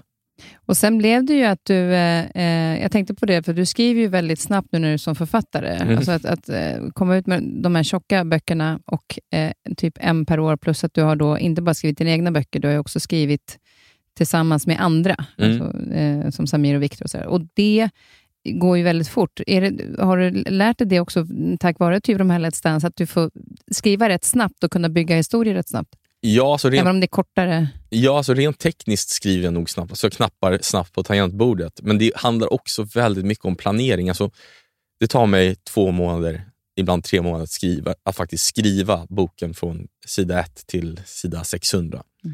Men dessförinnan har jag suttit ett halvår och liksom byggt upp. Jag, skriver liksom, jag gör en synopsis som är på kanske 60 sidor där jag skriver tio rader om vad som ska hända i varje kapitel. Så jag har berättelsen klar när jag väl sätter mig och skriva. Jag har början, mitt och ett slut. Och jag har i stort sett detaljerna i varenda kapitel som jag sen ska skriva. Och Det gör jag för att jag vill aldrig drabbas av liksom skrivkramp eller sitta och fundera på vad jag ska skriva när jag väl skriver boken. Utan hela berättelsen är klar som en ritning över liksom ett husbygge. Så när jag väl åker till Chile då för att skriva böckerna rent fysiskt, eller man ska säga, då har ju berättelsen klar. Så då kan jag ju sitta där i tre, fyra timmar om dagen och skriva ur mig dem på två, tre månader. Och Det gör ju också att jag har... Nu skriver jag två böcker om året, eller en och en halv efter en bok skriver jag tillsammans med en kompis. Då. Eller en bokserie ska jag säga. Och det, I början när jag bara skrev en bok så kände jag att jag har sex månader om året som jag bara lallar runt på. Och Det roligaste jag vet i livet är att berätta historier, det är att skriva. Och Då tänkte jag att då kan jag lika gärna ge ut två böcker om året, även om, om det tar lite mer kraft. Men det är också ett heltidsjobb och det roligaste jag vet. Så att jag, men de, idéerna måste ju också komma. För Jag tänker på det här med, med då, eh, för du, du, slutade ju, du tog ju tjänstledigt på Expressen för att mm. skriva Patrioterna. Mm. Hur länge hade du gått med det manuset? Eh, alltså, Eller så här, tanken kring vad det skulle handla om? Ja, men det där var så speciellt. För att jag, jag gick ett tag och tänkte att jag ville skriva en bok. Det var det enda jag tänkte. Och Så fick jag tjänstledigt från Expressen och så flög jag till Chile, lånade en bil av min syrra, körde upp till norra Chile, till en liten fiskeby. Väldigt Hemingway-komplexaktigt. Och så satt jag där, så kom jag dit och tänkte så här, ja, men, aj, vad ska jag skriva nu då? Och jag hade väl tänkt från början att skriva någon så modern Jack av Ulf Lundell som alla liksom, mediemän någon gång drömmer om att skriva om. Hur liksom, super och ligger och har sig. Och så tänkte jag så här, men fan den boken är redan skriven. Och det, så här, hur roligt är det att läsa om egentligen? Och Då kom jag på att under de här, liksom, det senaste året på Expressen så hade det varit extremt, extremt mycket hot mot framförallt kvinnliga journalister. Väldigt allvarliga hot. Liksom, hot av sexuell natur. Alltså, ursäkta språket, men så här, jag ska köra upp en kniv i fittan på dig. Och jag tror inte människor utanför liksom, mediesverige förstod hur utsatta kvinnliga, framförallt kvinnliga journalister var och är idag. Och sen samtidigt hade någon nazist gripits med knivar utanför Expressens redaktion.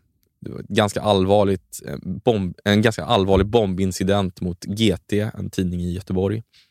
Så tänkte jag, men vad händer om de här liksom, personerna som hotar faktiskt börjar göra allvar av sina hot?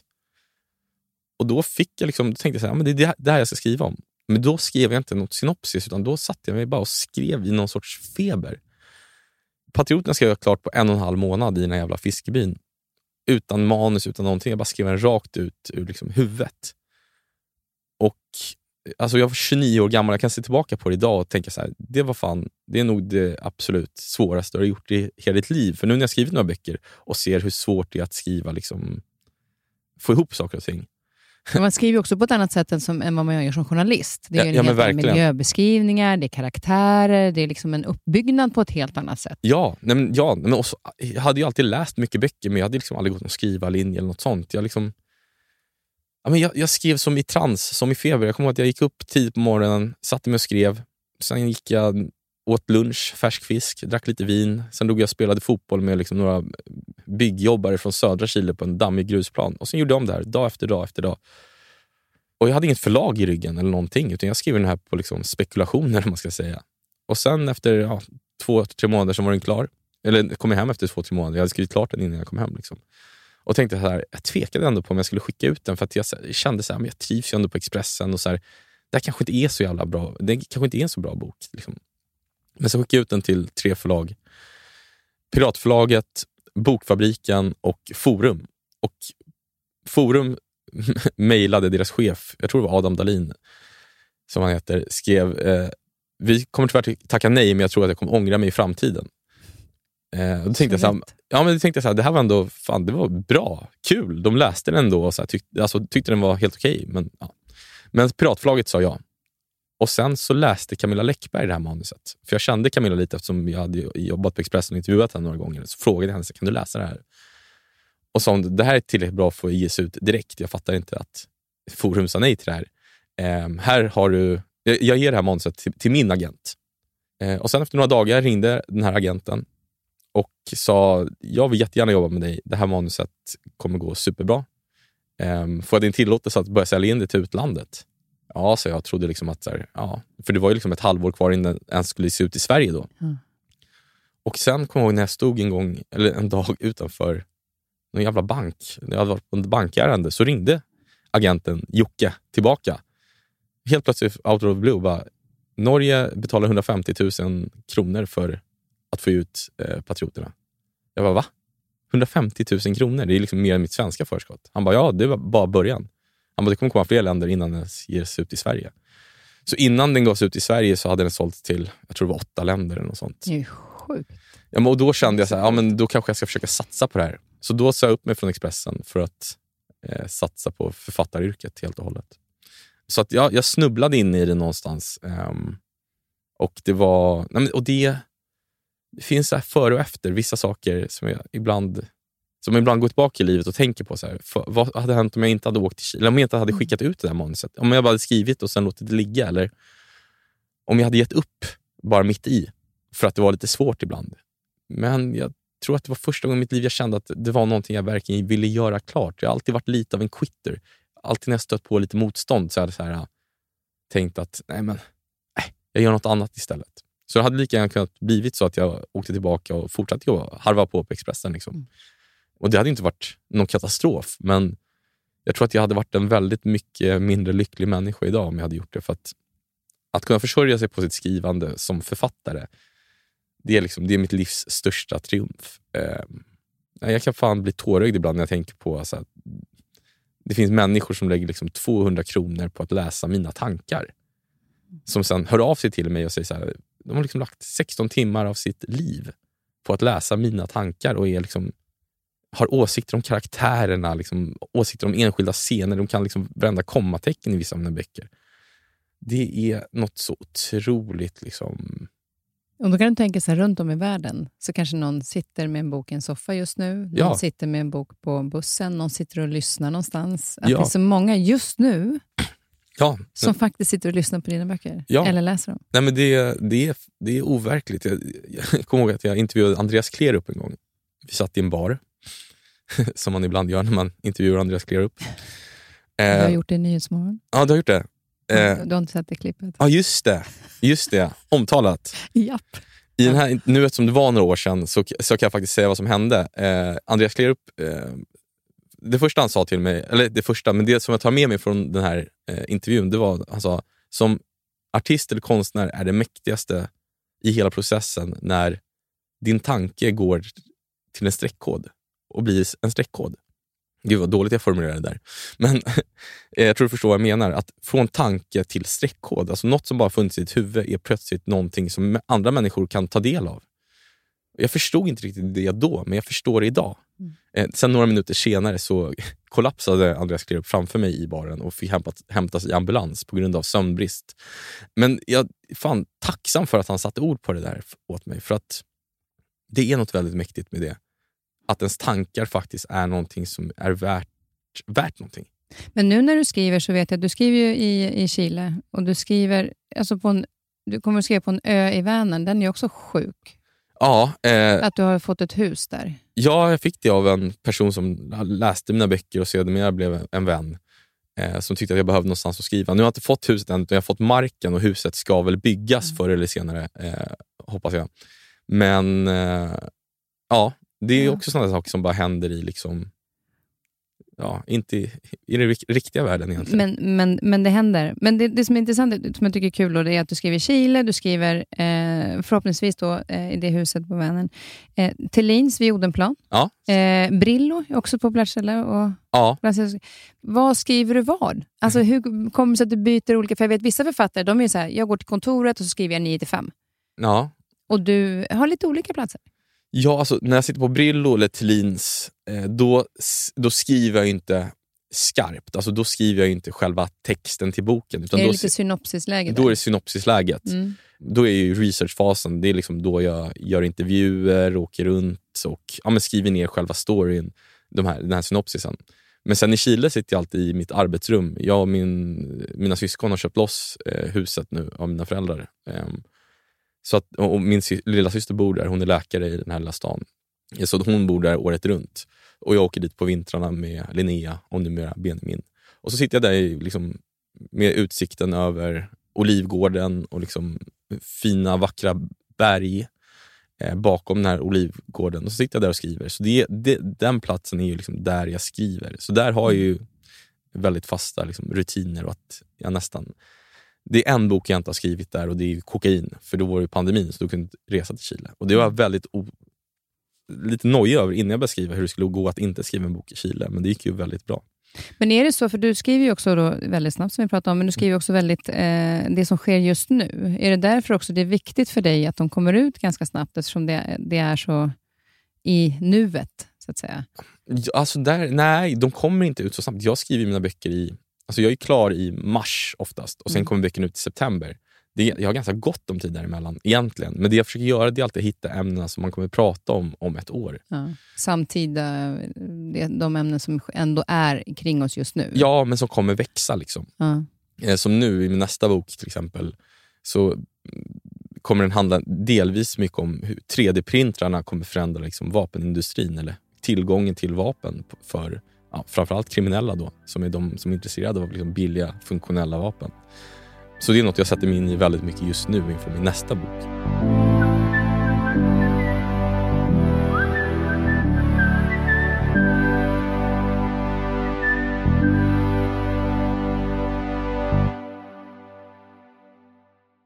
Men hur hittar du de här olika ämnena? Är det någonting som, eh, är, det någonting som, är som du skrämmer dig lite, som du vill skriva om för att ta reda på mer? Eller vad är det som gör att du lockas till de här olika eh, delarna av den kriminella världen? Det kan vara lite olika. Till exempel när jag skrev Änkorna, eh, en bok om en sven svenska IS-resenärer kan man väl säga. Då var det mest att jag var förbannad.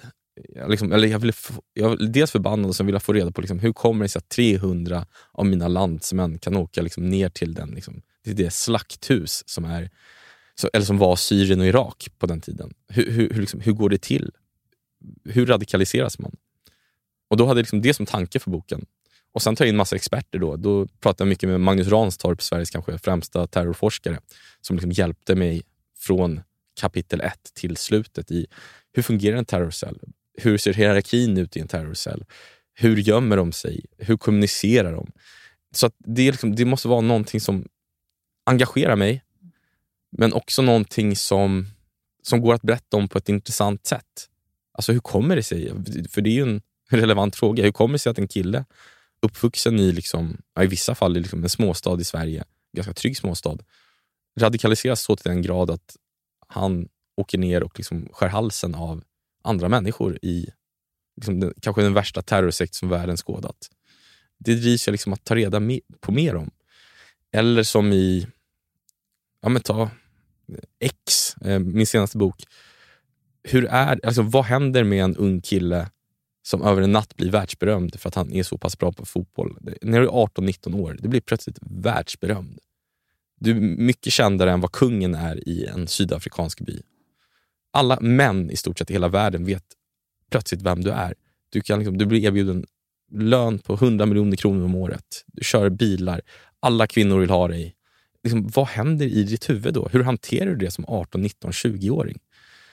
Sådana saker fascinerar mig också. Det är ett annat spektra på liksom, i värld. I, liksom, men det är fan lika väl fascinerande. Mm. lite grann man hör när du har berättat nu genom hela eh, intervjun, att just det här med ditt enorma intresse för människor och olika berättelser. Det känns ju som att liksom, du kommer ju kunna skriva böcker resten av livet, för det dyker ju upp hela tiden. Du är hela tiden nyfiken på nya områden. Ja, men vad fint. Jag hoppas du har rätt. Men jag känner det mer och mer. Jag var nog mer orolig när jag skrivit en, två böcker. Att säga, Oj, när, nu kommer snart ämnena jag vill skriva om ta slut. Men jag märker också att ju mer man blir bättre på att bli kreativ och hitta på nya historier. Man förstår vad som är en bra historia och man vet också att i stort sett alla böcker har någonstans skrivits redan. Så att man kommer aldrig få slut på böcker så länge man är, eller på idéer till böcker så länge man är ny, uppriktigt nyfiken på världen och faktiskt ser världen eh, runt sig. Finns... Men, men vad skulle du säga, att, för nu skriver du krim, skulle du kunna skriva, vad hörde jag det någonstans? Att, någon, att du hade sagt att du inte är så bra författare som skriver en roman? Alltså, eller att, en vanlig roman, utan du skriver krim. Men det är du ju. Nej, det jag Men menar det, det är nog att i krim, när du skriver liksom en, en, en thriller, vilket Mm. mina böcker oftast är, så har du en inneboende dramaturgisk motor där någon har gjort något dumt och sen ska någon försöka förhindra att det sker igen eller fånga den här personen som gjort något dumt. Det bygger liksom en dramaturgisk motor som gör det väldigt lätt att skriva. Du har liksom hela tiden mål. Men när du, när du skriver en roman till exempel om jag vet inte, emigranter till USA på 1800-talet eh, då har du inte den dramaturgiska motorn utan då måste du hitta liksom andra sätt att göra de här människorna intressanta och relevanta och ge dem andra sorters målsättningar och drivkrafter, vilket är, liksom, det är det som gör att du vill läsa en bok egentligen, oavsett om det är krim eller inte. Det är att du bryr dig om karaktärerna när du läser dem. Och Jag tror att jag hade nog inte kunnat skriva en roman som inte är en krim när jag skrev Patrioterna. Nu hade jag definitivt kunnat göra det. Men jag har... Alltså min stora dröm. Kom, det finns en gång jag misslyckats med att skriva en bok och det var när jag skulle skriva boken efter Patrioterna. Det som sedermera blev Eldslandet.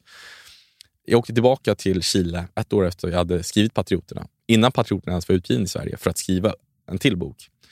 Och så kom jag att jag satt och läste eh, Vilhelm Mobergs Utvandrarna då. Medan jag försökte skriva på min egen bok. Och till sist bara gav jag upp. För att jag tänkte så här, jag kommer aldrig kunna skriva något som är så bra som det här. Och det vet jag att jag aldrig kommer göra än idag. Men däremot, så någon dag vill jag skriva liksom en utvandrarroman om liksom de svenskar som emigrerade till USA på 1800-talet. Och Det är väl den bok som jag liksom förbereder mig för att skriva redan nu. Jag kommer nog skriva den när jag är kanske 40, om vad är det, fyra år. Men jag gör redan nu research för den. Ehm, jag läser ju aldrig krim längre. Liksom. Eh, det gjorde jag när jag var runt 20 kanske. Jag aldrig, nu läser jag ju bara romaner, men nu har jag snöat in på att Chicago blev liksom, var ju liksom uppbyggt av svenskar. En tredjedel av liksom Chicagos invånare under en period var svenskar. Så nu läser jag bara böcker om, om Chicago mellan åren 1890 till 1920 skrivna av människor som faktiskt levde där då. Alltså inte så här historiska verk och så, utan mestadels romaner av eh, svenska emigranter eller infödda amerikaner som, som skildrar liksom vardagslivet i Chicago på den här tiden. För att någon, ja, om fyra år då kunna skriva den här jävla romanen. som, jag, alltså, som jag ser fram emot att skriva. Det kommer inte bli den stora utvandrarromanen, men det kanske blir den lilla utvandrarromanen i alla fall, hoppas jag. Mm. du har ju planer fram, framöver, hör jag. Men om du skulle ge några råd till någon som vill bli författare eller skriva en bok, vad skulle du säga? Om man tänker så här, jag har en typ en story, fast jag vet inte hur jag ska få ihop den. Och, ska man börja med karaktärerna, eller vad, vad, hur sätter man synopsis till exempel? Skulle du säga? Alltså det, det absolut viktigaste, tror jag, det, jag, tror, jag får ju ofta frågan från människor som vill skriva så här, hur skriver man klart en bok? Ja, du måste skriva klart synopsisen innan du börjar skriva på boken. För att det tar, att sitta och skriva rent fysiskt tar väldigt mycket energi från hjärnan. För liksom, Du blir trött i huvudet. Om du då samtidigt som du skriver ska börja fundera på din historia, så här, vad ska jag skriva? Då kommer du aldrig ta dig mål om du inte är ett geni. Mm. Så att mitt absolut främsta tips till alla som vill skriva en bok det är att skriv ner en synopsis först på vad boken ska handla om innan du börjar skriva på själva boken. Och då har du liksom olika karaktärer, sätter upp karaktärerna och liksom, typ som post-it-lappar och sånt? Att du kan liksom, Nej, i huvudet, alltså, man tänker bara att man har en bild och ser hur de är länkade tillsammans, eller har Mm. du något sånt? Nej, jag skriver bara i ett Word, vanligt Word-dokument. skriver jag Mm. kapitel 1 och skriver vad ska hända här? Kapitel 2, vad ska hända där? Och Då ser jag ju redan innan jag börjar skriva så här, om berättelsen hänger ihop. Jag får ihop alla de här logiska detaljerna som läsaren annars sen kommer se igenom. Så här, men det här funkar inte, det här är overkligt. Så då kan jag stryka saker redan innan som jag vet inte kommer funka. Jag kan också se att den här karaktären behöver mer backstory redan innan jag börjar skriva. För sen när du väl sitter där med liksom 500 skrivna sidor och då ska jag börja göra så här urval och sånt. Det är en mardröm. Så att jag, jag skriver alltid en väldigt ordentlig synopsis just för att slippa liksom stryka saker också. För att psykologiskt är det ganska jobbigt Mm. att börja ta bort saker som du har ägnat några dagar på att skri- åt, åt att skriva. Känns det som slöseri med tid. Och då kan liksom. man göra det redan innan i Då gör man det, ja, exakt. Så, så framförallt, skriv en bra synopsis, så har du liksom hela historien ja, och, då, nerskriven på ett sätt. och då får du aldrig skrivkramp för du vet hela tiden vad du ska skriva. Mm. Eh, och sen Det andra rådet är väl att läs mycket. Alltså så här, du kan inte bli en bra författare om du inte läser väldigt, väldigt mycket. Du kan, för att det är liksom det universitet du har som författare. Du kan gå hur många skrivkurser som helst, men jag tror aldrig, du, kan, du kan aldrig lära dig samma sak som om du läser en riktigt bra bok. Om du hela tiden, där du hela tiden liksom försöker förstå varför gör författaren så här? Varför um, avslöjar hon inte det här på sida 1 istället för sida 50? Jo, det är för att du ska undra och sånt lär du ju bara när du läser. Om du analyserar böcker när du läser. Mm. Och Det var ju väldigt jobbigt i början när jag, när jag började skriva böcker själv. Att jag, det blev som en förbannelse att jag kunde inte läsa för nöjes skull längre eller se på en film eller tv-serie för nöjes skull längre. Utan jag satt bara och analyserade vad som hände och varför det hände. Och Jag tänkte på liksom böcker, eller mina egna böcker liksom 24 timmar om dygnet. Jag måste ha varit en outhärdlig person att leva med för Linnea. Och det har hon i efterhand sagt också. Jag var, jag var ganska outhärdlig då. För liksom, jag blev helt besatt av det här. Mm. Men det är intressant, för nu säger du så här, analysera författares texter. Och Tidigare sa du att du satt och analyserade journalisternas texter för hur de skriver, för Ja. att kunna skriva ännu bättre. Ja. Så att du har ju verkligen en, en förmåga att analysera och kanske reflektera så att det, det är ditt sätt att lära. Och Det tycker jag är så fantastiskt, därför att alla har inte lika lätt för att plugga i skolan eller studera. Man kan studera på olika sätt, Verkligen. men det gäller att hitta sitt sätt. Och Där tycker jag att det är så fantastiskt, eftersom läsningen betyder väldigt mycket för dig eh, och vad det också gör, så har du också skapat har en stiftelse. Ja, Berätta. Ja, men det var väl tre, fyra år sedan så befann jag mig på en gymnasieskola i Sundsvall och pratade inför ja, men hela skolan. Det kan ha varit 200-300 elever kanske. Och man märkte liksom att de här eleverna var dit tvingade av liksom sina lärare och rektorn och sånt.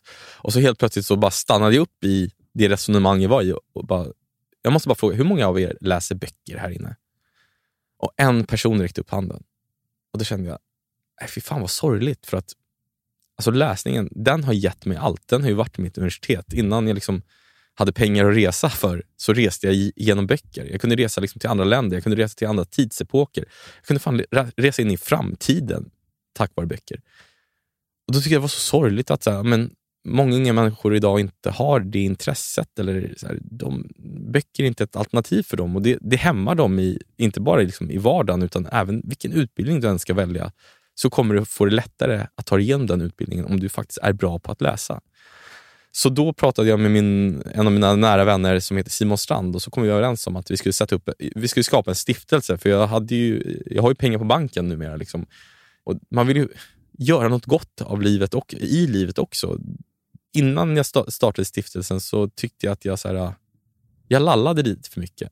Men då kom vi på det i alla fall att vi skulle vi började prata om hur ska vi utforma det här liksom, stipendiet. Och först tänkte vi ge det till en ung författare till exempel som skulle få liksom, pengar för att kunna fullfölja sin bok. Men sen insåg vi att så här, författare finns det gott om och särskilt författare som får liksom, uppmärksamhet, intervjuer, förskottsbetalningar och sånt. Så då tänkte vi, nej men de som verkligen, verkligen gör skillnad, det är inte bara författarna utan det är alla de hundratals eller tusentals eldsjälar runt om i Sverige. Det kan liksom vara en svensklärare, en skolbibliotekarie, en eh, bokhandlare som lockar unga människor in, att läsa, i- in i läsningens värld. Liksom. Så då tänkte jag att det är de människorna vi ska premiera. Så då, startade, då döpte det här stipendiet till Årets läsfrämjare. Så det är en person som har gjort mycket för att locka in unga människor i läsning, eller som har hjälpt människor med läsning. Och Det priset delas ut en gång om året. Och det är, jag trodde inte jag skulle bli så påverkad, men när jag delade ut det här priset första gången så började personen gråta. Eh, Anneli Glamsare heter hon. Hon hade jobbat med liksom unga människors läsning i Botkyrka i 40 år. Och liksom aldrig fått någon uppskattning för det. Förutom av de människor hon faktiskt hjälpt. Men liksom, hon hade harrat harvat på där som liksom, med, sina, liksom, med bara sin, sin vilja och sitt hjärta. Så när jag berättade då att ja, men du är den första som tilldelas det här stipendiet, så började hon gråta. Och Jag kände att jag hade också svårt att hålla tillbaka tårarna för att kunna ge människor, en människa den glädjen. Det är väldigt, väldigt speciellt och jag trodde inte jag skulle bli så påverkad av det som jag faktiskt blir. Eh, Eh, Så att, jag är Och väldigt det är ju stolt så över det. viktigt och det- därför tycker jag det är så fint att du har den här stiftelsen. För, eh, dels, jag själv hade svårt att läsa när jag var yngre. Eh, visste inte då att jag hade en, en, en finns olika typer av dyslexi. Eh, men, men för mig var det ju jättejobbigt, till exempel om jag, jag tycker om att läsa pocket, för jag tycker de andra böckerna är för tunga. Mm. Men alltid när det är pocket så mycket mindre text och mindre utrymme mellan raderna. Just så det. alltid när jag tittar jag älskar, det, älskar amerikanska pocketböcker, Mm. för de har alltid lite mer luft mellan raderna och lite större text. Ah. Då är det mycket lättare att läsa. Och Då lyssnade jag på, eh, jag var inbjuden till eh, med eh, prins Carl Philip och prinsessan Sofia som hade Dyslexialand på, på slottet och så var det föreläsningar där. Och Då var det en, som hade, en dyslexilärare som också själv hade dyslexi, som berättade att de som har svårt att läsa, som har dyslexi, gärna vill se 3D. Aha. För då registrerar hjärnan lättare. Men när texten är så liten, och då blir det väldigt platt. Så att det är ingenting som poppar. Varav Ah. jag började så här skratta för mig själv. För då hade jag veckan innan gjort ett jobb. Och där jag hade skrivit manuset så skriver jag precis som jag gör nu. Jag, jag fetar, jag skriver större text, jag är lite kursivt. Och inser ju att i och med att jag gör det så gör jag min text 3D. Så att när Ah. jag tittar så bild, blir det en bild för mig Ah. Mer än att det bara blir en grå sida. Jag fattar. Och Det var så himla Ja, coolt att förstå. Så jag kan ju bli ibland så här när jag jättegärna vill läsa en bok och så köpa den och så öppnar jag och så bara, fan, nu är det en liten text igen. och så jättetajt, för det blir svårare att läsa. Så att det är så otroligt många lär sig, läser ju på olika sätt och lär in på olika sätt. Så att Verkligen. ni lyfter det här tycker jag är helt fantastiskt.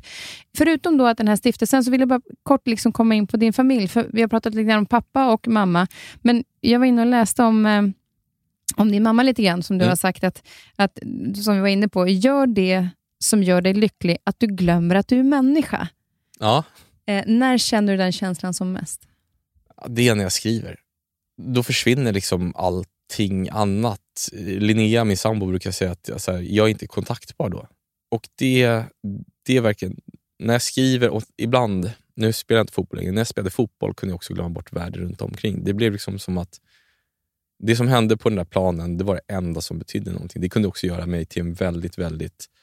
Eh, jag kunde bli, eh, inte aggressiv, men jag, kunde, alltså jag, kunde, jag hade kunnat liksom ge mitt liv för att den där bollen inte skulle in i vårt mål och för att den bollen skulle in i deras mål. Därför kan jag inte spela fotboll längre med liksom kompisar. Jag kan inte spela fotboll på skoj. För att jag, så här, jag går alldeles för mycket in i det. Jag kan inte, jag kan inte, jag kan liksom inte den här besattheten av jag, jag är aldrig en tävlingsmänniska i livet förutom just på fotbollsplanen.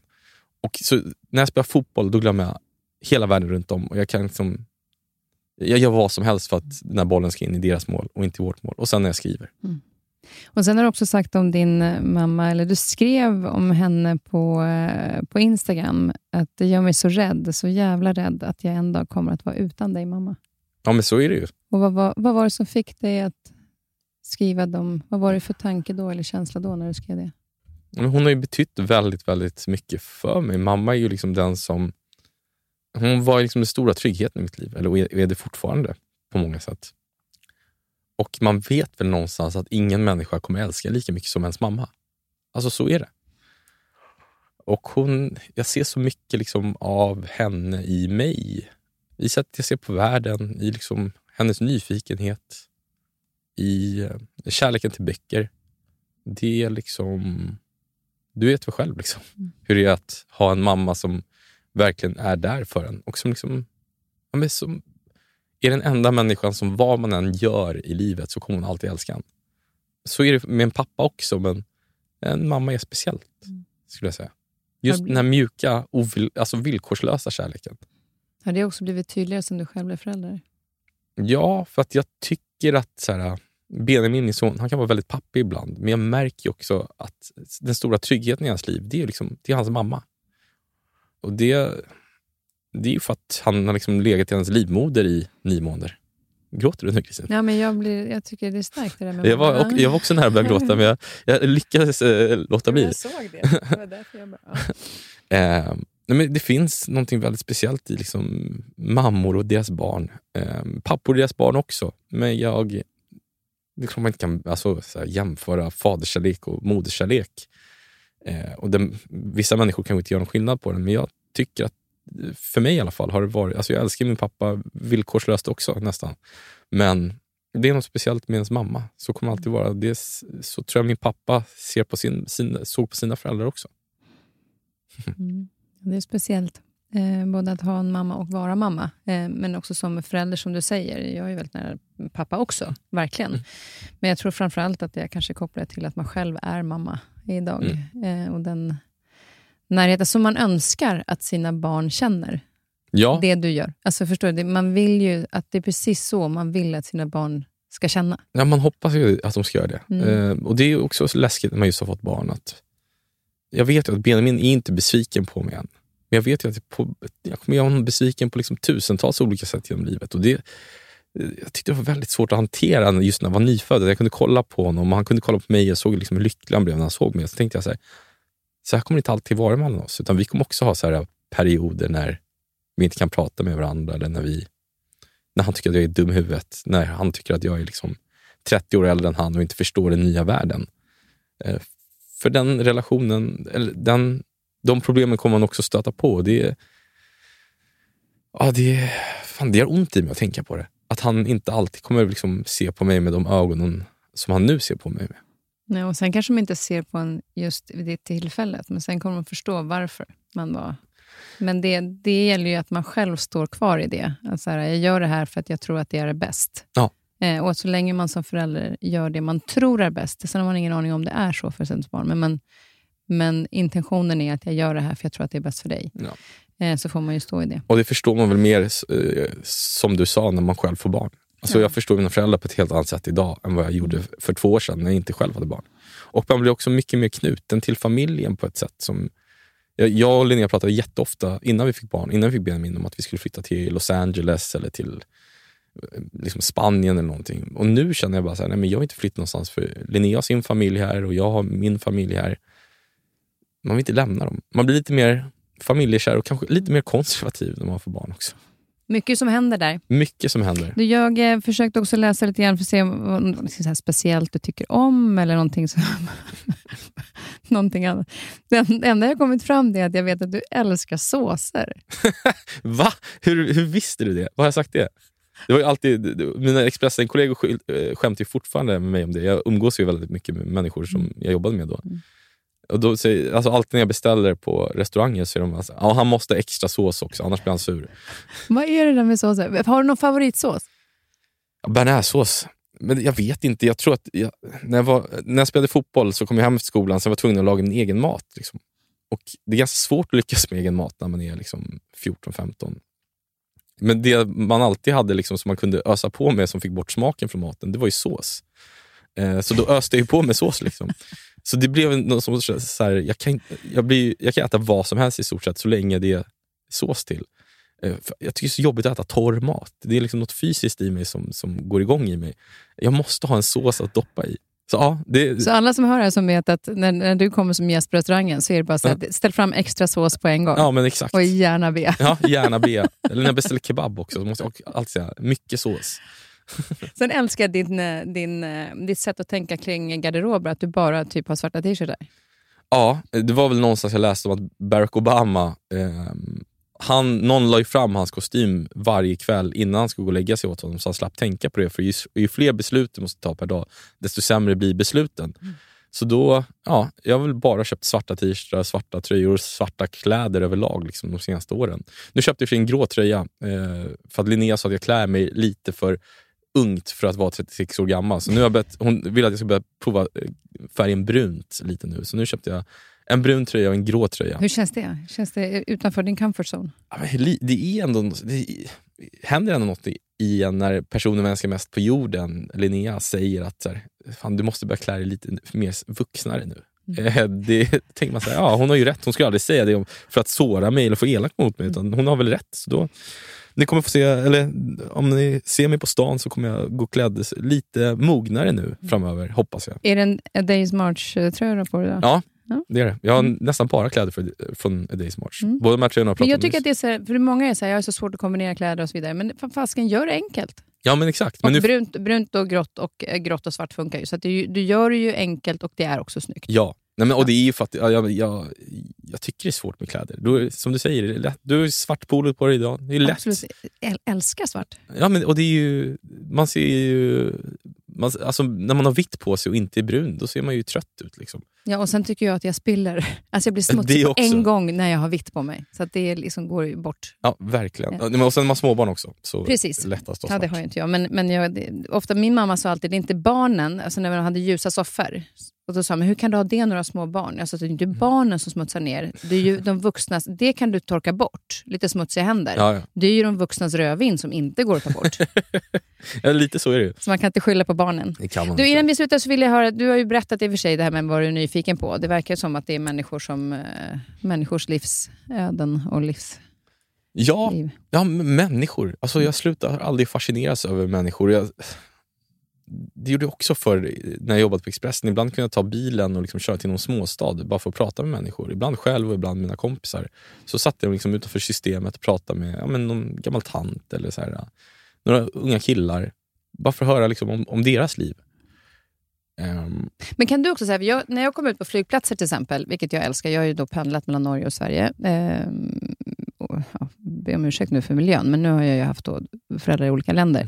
Så jag har suttit en del på flygplatser. Och Då kan jag sitta och titta på människor och tänka så här, ja, de där kanske ska iväg på semester. Undrar mm. de ska då? då? Ja, är det kärlekssemester eller inte? Och de där ska iväg på jobb. Undrar, han, har han familj hemma? Och så börjar jag skapa så här, liv kring de här olika personerna, fast jag har ingen aning om deras... Men, men jag tänker så här, runt varenda människa här så finns det en familj, det finns ett jobb, han kanske blivit av med jobb. Alltså så här, kan du sitta och tänka så? Ja, men exakt så. Exakt så sitter jag hela tiden. Och också att jag försöker så här, att tänka att om, om någon människa kanske inte... Alltså när man går på stan står det liksom fyra människor och tar upp trottoaren. Förr kunde jag tänka så här, ja, men fan vad respektlösa de är. De fattar väl att det går fler människor här som behöver komma förbi. Men det jag, tänk, det jag försöker tänka liksom är att ja, de var antagligen så jävla inne i sin diskussion och hade så jävla roligt att de inte ens tänkte på det. Klart de gjorde det för att elaka. Eller för att så här, de inte bryr sig om andra människor. Utan jag försöker alltid att så här, tolka människor gott. Mm. Alltså så här, Om någon är otrevlig när man går in i en butik så försöker man tänka så här, ja men fan, personens mamma kanske dog igår. Ska jag då så tolka det som att, så här, åh gud, du, du var inte trevlig när jag betalade för mina jävla fläskkotletter här man, jag tror att man måste vara man måste alltid tänka gott om människor. Alltså så länge det är möjligt. Sen får man inte vara naiv och så. Det tror jag inte man ska vara heller. Eller det borde man inte vara. Men man, man ska alltid ge människor liksom en chans. Och icke, vara icke-dömande. Ja. Mm. För världen blir så jävla mycket roligare då också. Du själv blir en gladare människa då. Och vi behöver det. Det behöver vi verkligen. Eh, det som vi annars bombarderas av just nu med all oro som är. Så att kan vi börja se lite mer med goda ögon, så det vi i alla fall har runt omkring oss, så är det en väldigt bra... Alltså just det här hur man mår varje dag. Du påverkar det själv väldigt mycket. Om du går och irriterar dig på saker så kommer du må sämre. Verkligen. Om du tänker gott om människor så kommer du må bättre. Ja, men så är det. Så det är faktiskt inte svårare än så sen, egentligen. Sen är det ju lättare när du liksom ja, men när du lever ett privilegierat liv. Alltså, mm. Det är mm. inget att prata om. Behöver, slipper du tänka på räkningarna, slipper liksom sova under hatthyllan, vilket många liksom unga killar idag gör i förorten, så, så är det mycket enklare att vara lycklig också. Och då har man fan ett ansvar att inte hålla på och klaga på små saker i sitt liv. Alltså, jag, jag, jag har bara en regel i mitt liv och det är att jag ska aldrig någonsin klaga på mitt jobb. För att jag vet att det finns otroligt många, tusentals människor med skrivdrömmar som skulle liksom ge ett ben för att kunna försörja sig på sitt skrivande och få skriva romaner och liksom resa till andra länder och bli publicerad i andra länder. Så jag ska aldrig någonsin klaga på det jag gör, även om det är jobbigt en dag. Så ska jag aldrig tänka så. Och det, det håller jag fan fast vid. Det kan låta töntigt och liksom lite hippie-naivt, liksom, men det, det är den enda regeln jag har i mitt liv. Mm. Härligt att du är på den platsen. Framöver nu då, så är det inte bara böckerna, det är ju film. Alltså, böcker blir film. Ja, vi får Tv-serier eventuellt? Ja, alltså så här. När skrev Patrioterna så köptes den ju ja, efter någon vecka av eh, ett produktionsbolag i Hollywood som hade storslagna planer för den. Sen hörde jag aldrig någonsin av Hollywood igen. Mm. Och nu böckerna till Vanessa Frank är sålda till ett produktionsbolag i Sverige som ska göra som utvecklar dem nu för ja, en av värld, jag kan inte säga vilken, men en av världens största streamingsajter. Um, sen får vi se om det blir någonting, för det är något jag lärt mig av liksom, tv-branschen så är det så här, det är många, många stora tankar och idéer men det är väldigt sällan de blir av. Så förhoppningsvis så, blir liksom, så kan man nu snart, inom två år i alla fall, mm. se Vanessa Frank-serien på någon av de stora streamingsajterna. Men jag har liksom helt skjutit ifrån mig det där projektet och fokuserar bara på att skriva böckerna. Så får mina agenter och andra människor ta hand om, om det nu blir så. Spännande. Eh, tusen tack för att du kom hit och tack för eh, att du eh, delar med dig både av hur man tänker som författare och de erfarenheter du har. Böckerna, eh, fantastiska, fantastiskt skrivna. Jag, bara, jag läste, tror jag, Ja, då blev det 150 sidor ungefär. Men du kämpade med, på? Jag kämpade på. Men det var ju, jag hade fasiken inte läst 150 sidor om det inte riktigt är en bladvändare, för man blir ju enormt insatt i det på en gång. Tack så jättemycket Kristin, jag blir eh, jätteglad. Och sen så följa på Instagram, eh, tycker jag absolut man ska göra. Och Dessutom så finns det mer information på din fina hemsida. Just det. eh, där jag varit inne, där man kan läsa om de olika böckerna. Du, eh, vi ska avsluta med en, eh, en låt. Ja, spännande. Mm. Det, oj, du ser klurig ut. Nej, jag, bara, jag tänkte bara innan, innan vi går in på... Du jag har lyckats få tag på lussebullar och kanelbullar, för det är några av dina favoriter. Men, eh, men innan du ska få knapra i dig dem, så vilken, vilken låt har du valt? Valde Ja, jag. Guantanamera? Nej, men du får gärna ta den. ta den du känner för idag. Eh, ja, men då väljer jag Guantanamera av Joseito, alltså Joseito Fernandez. Vad bra, men då tar vi och lyssnar på Guantanamera med Josito Fernandez. Tack snälla Pascal. Tack så Lycka till jättemycket. framöver.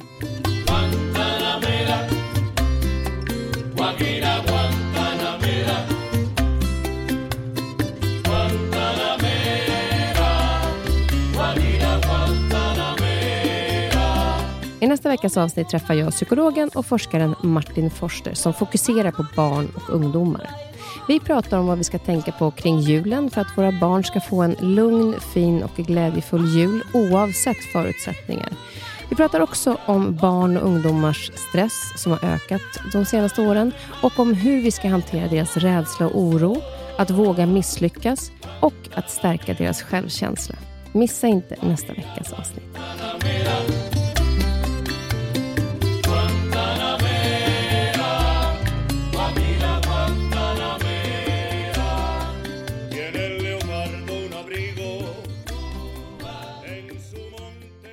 Den här podcasten är producerad av Perfect Day Media.